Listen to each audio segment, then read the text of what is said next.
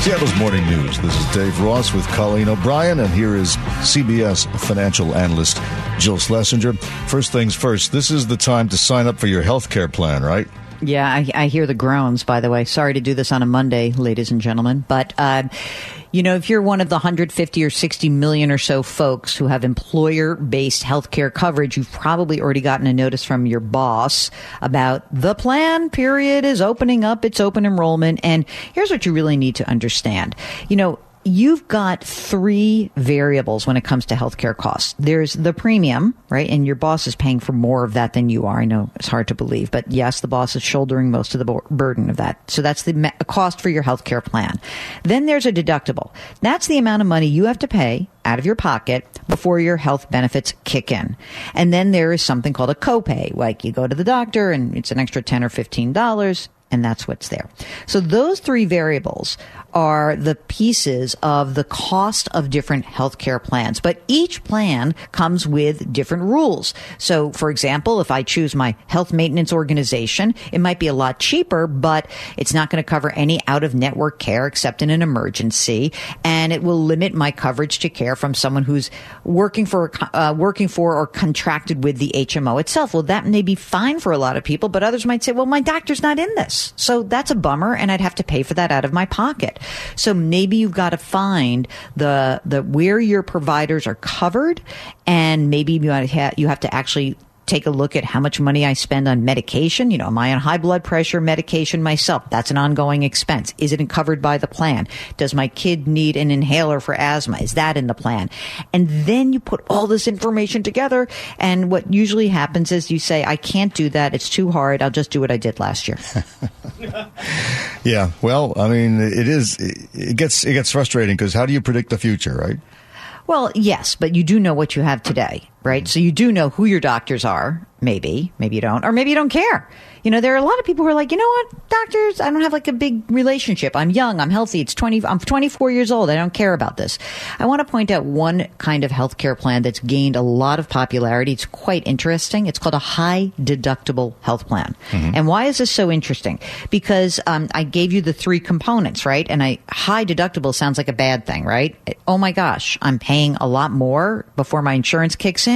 Yes, but in return, I have a lower premium cost. And the government allows me to save money on a tax preferred basis to cover that higher out of pocket cost. Uh-huh. So you get a health savings account, which is kind of cool. It's kind of like um, a beautiful tax savings account that can be applied to healthcare expenses. And why is it so beautiful? Because you get to put a pre tax dollar in. So kind of like a 401k, a traditional 401k or IRA. You get to put a pre tax dollar in.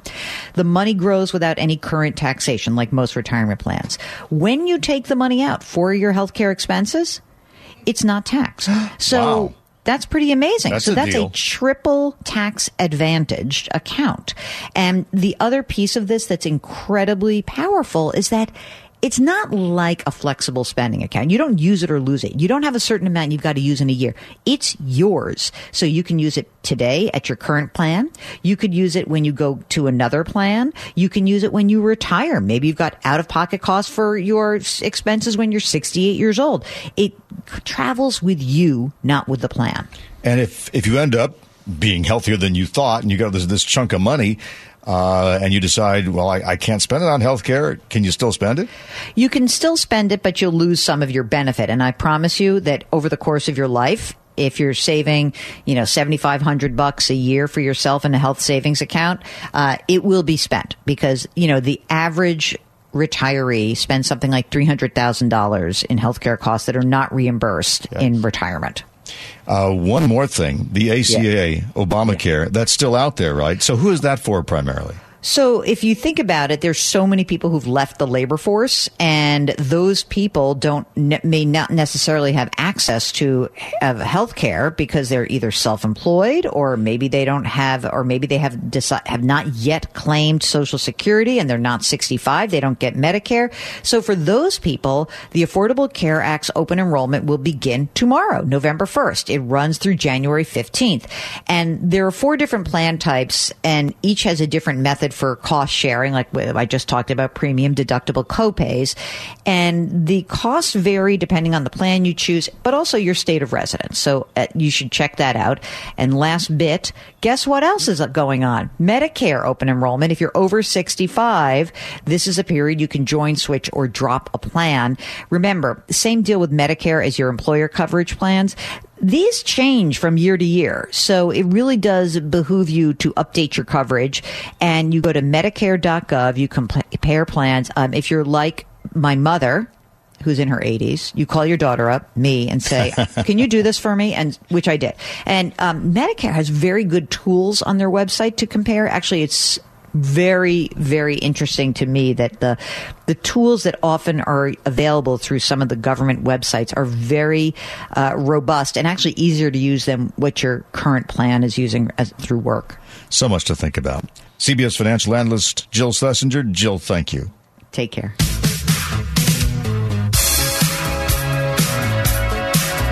Seattle's Morning News. This is Dave Ross with Colleen O'Brien and Chris Sullivan.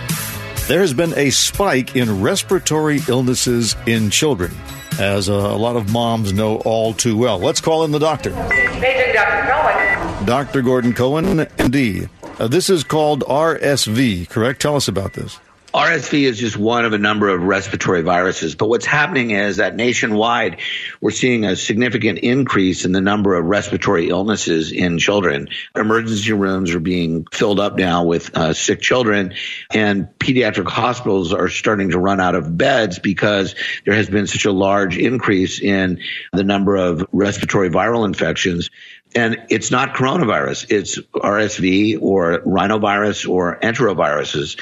So these are the common uh, viruses that cause respiratory infections. And typically we see this surge in the winter months, but the season has really occurred much sooner. In fact, arguably it's been occurring year round. Kids who are now coming in to be seen by their doctors or coming to emergency rooms or clinics or whatever, about 25% of those who are being tested are testing positive for RSV specifically.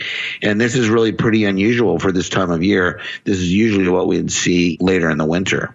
And this is something then, since there's no vaccine for this, I, I guess you, you can't expect the uh, COVID vaccine to have any effect on preventing RSV. No, they're completely un- unrelated, and adults can get it as well. And so, what will happen is, is we start to see. Usually, it's kids that get it first, and as we start to see an increase in kids getting it, we'll also then begin to see uh, a similar pattern in adults.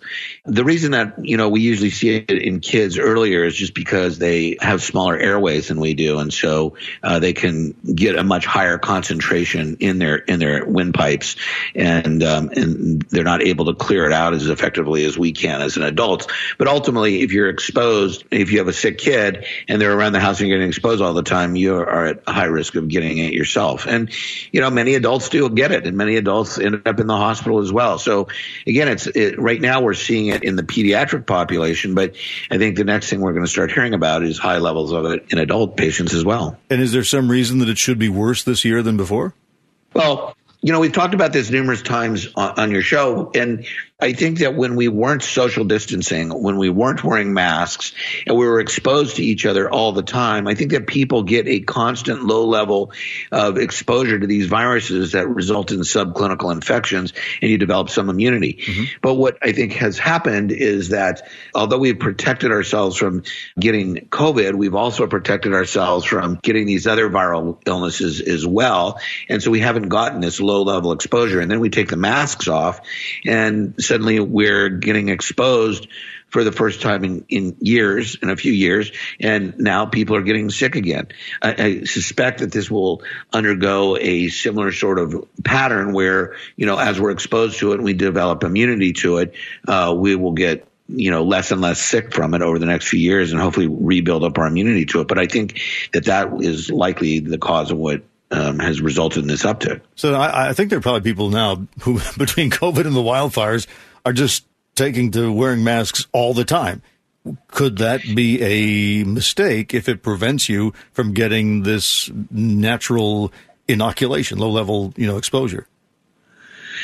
That's an excellent question, actually. I, I, I, don't know that I like the word mistake, but I think it is a it is something to take into consideration. I think that the the whole masking thing has been very confusing. Period. You know, as a surgeon, I've always worn a mask, but I'm wearing a mask to protect the patient from me, not me from the patient. The patient doesn't wear a mask while they're having surgery. But now we're wearing masks, and I guess we're wearing them to protect each other from us. So but what are we ultimately protecting against? I, think you know these viruses, for the most part, usually aren't uh, aren't fatal in most people, but they can be fatal. Uh, and I think that with the masks off, we do get exposed to things and build up immunity. And I also think that, you know, for example, I think COVID has, as it has mutated, uh, and new strains have emerged, it's become less lethal, but more infectious. And I think that's the natural uh, evolution of a virus because if it's killing off its host, then it can't survive. So, you know, a virus wants to be able to thrive uh, within its host. So it's going to evolve to become more infectious and less lethal. And I think that with these other viruses, the same thing can happen, but they're always present. They're always mutating, and they're usually not the result of a fatal illness in most people, but they can be in, in vulnerable people. So we've always had a problem with uh, RSV and adenovirus, rhinovirus, and enteroviruses, but they it used to be very seasonal. It used to be just in the winter months, but now we're seeing it year round. And I think it, the biggest problem is it's just it's causing a big strain on medical resources. Dr. Gordon Cohen, MD. Dr. Cohen, thank you. Thanks, Dave. Ooh, scary. Your daily dose of kindness now, brought to you by Baird. More than a dozen people in a California neighborhood teamed up to give a home makeover to a blind woman who never knew her home was falling apart. CBS's Marlee Ginter has the story. From the front yard to the back, this community's got it covered. I've just been stunned. I, I, it's like all of a sudden I've got a whole family here. Blind from the time she was a baby, Faye Abbas didn't realize how run down her home of 30 plus years had become.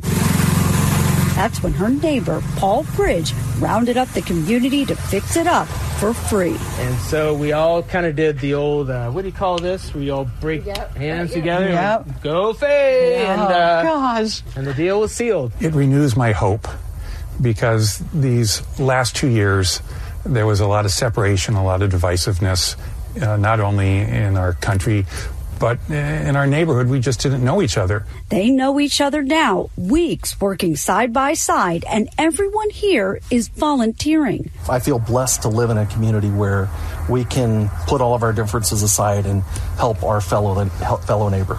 I am the one who's blessed by what they're doing, but they are, they are the story. Dang it. Sorry. Go ahead and cry. It's okay. You can tell the work out here is immense from all of the painting, the sanding, replacing the paneling, all of the siding. But that's not all. They will be adding a personal touch. Faye asked if her doors could be painted pink. I'm thrilled about those pink doors.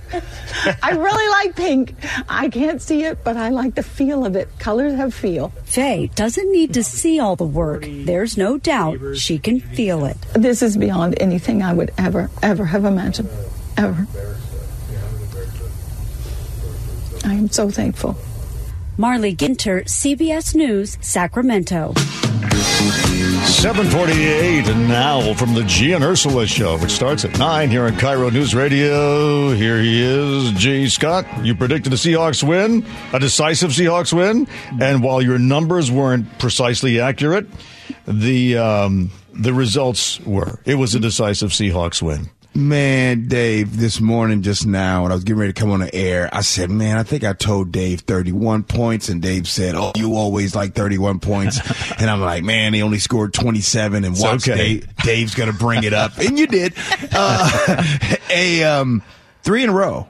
Yeah. Three in a row. That's very good. And um, uh, as far as Geno Smith, um, people wrote him off. And what did Geno Smith not do yet? Not right back. He still hasn't written back. you got it. He is rocking. The Seahawks look good. They absolutely look like 2012 all over again. At least with the excitement, with the uh, the expectations were were, were kind of low in the beginning, and now they're starting to rise. Fans are starting to get on board, starting to learn new names. And speaking of 2012. Mr. Bruce Irvin. Oh, that's right. He's still playing because that definitely looks like 2012 again. Yeah. I loved seeing too the video of Geno comforting Tyler Lockett after he missed one of those throws and then he came back and he did it again. Like just seeing Geno lift up his teammates and be, you know, that captain that That was a great because uh, Tyler Lockett, as you know, is So good. uh, no, I but I I identify with him a little bit because I once got to talk to him, and because he's a normal sized person. I mean,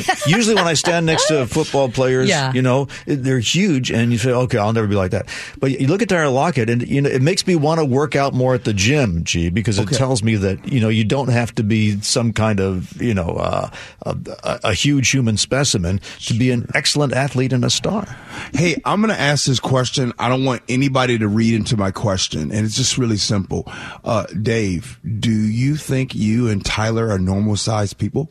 Yeah. Yeah. I, I was just asking. I try to think that way, but you know, reality tells me most of the time when I'm in a crowd, I'm not. It's true though. He is smaller compared to most football players. And I remember us seeing him when he first came on the team. We were at training camp doing that for the Yeah. show and he was so fast. He was so fast and so charismatic. Great guy. Anyways, I just liked to see that kind of uplifting team spirit uh, being brought by Geno Smith, especially since uh, did you see that you know Russell Wilson he got a, a win right? Am I am I right? Did I follow that He did. correct He this did. Weekend? Yes. And then in an interview, he talked about, yeah, I got the high knees on that third down, sort of trying to make a joke about the whole high knee airplane thing. And he's like, the high knees helped me with that third down. And then followed it by saying, while the guys are playing Uno on the flight, maybe we'll all have to do high. He threw his teammates under the bus again. Wait. First, he out. said they Oh, were sleeping, and now apparently they were playing Uno. Like, what is wrong with him? Okay, wait, well, I'm I'm gonna take you at your word because this is the first time I'll send am it to hearing you. of it. It's on Pro to Football to me. Oh wait? Yeah, it was an interview with. Let's see, where was it? He can't The help Denver himself. Post. He said it to the Denver Post. Oh man. So No, no, I always like to talk because in layman's terms and like bring it back to reality. Uh, do you guys have anybody in your life in your family that just just can't read the room? Is there, you know what I mean? Like, Yes. is there is there anybody in their own world, yeah. You know, it's like, hey, so, uh, hey, what you got any plans Yeah. for the weekend? And like, oh yeah. Basically, you've been trying to tell them to leave for like four hours, and they still can't the room. I'm glad he got a win though. I was getting worried about him. You know, Yeah. he needs at least one. Yeah. So they get ready to travel down to uh, Arizona. It's, this is just exciting. I mean, exciting because um, uh, we're getting an opportunity to. Uh, learn new players. I told you that Kenneth Walker III, they call Yes. him K9, is going to be, yes, he's going to be a household name. He is really good. I'm telling you, he's a really good player. But uh, but there's a lot of young guys on this team. And it's so exciting to watch, right? Like you can you can just tell uh, Pete Carroll he's getting a uh, penalty on the sideline as he runs. What was that about, rep- by the way?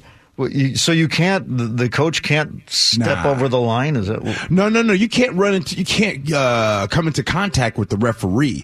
So this is why they always. So you ever notice when you guys are watching the game, there's always somebody that's standing right next to Pete, and then sometimes you've probably seen that player like pull Pete back a little bit. Well, that's their job to make sure Pete is good. Like, hey, Really? man, get back. That's your job. So they got Get him back. on a leash? Get back. Get back. well, uh, as and, and, and Pete starts running down the field, he was so excited. And as you guys can see, this dude, this dude's been excited about this team. Well, he ran into the referee. And then when he runs into the referee, the referee throws a flag and then he wants to let everybody know what the flag was about. And he said, you know, flag on the team, the Seattle Mariners. Did you guys hear oh, that? Oh, yeah. The ref said the Seattle Mariners. Come on, player. wow, how did you do that? Well, but yeah, good, good at them. Good at them. It just the shows they are on made the Mariners made a really deep impression. Absolutely, got it, got it, gotta love it, gotta love it.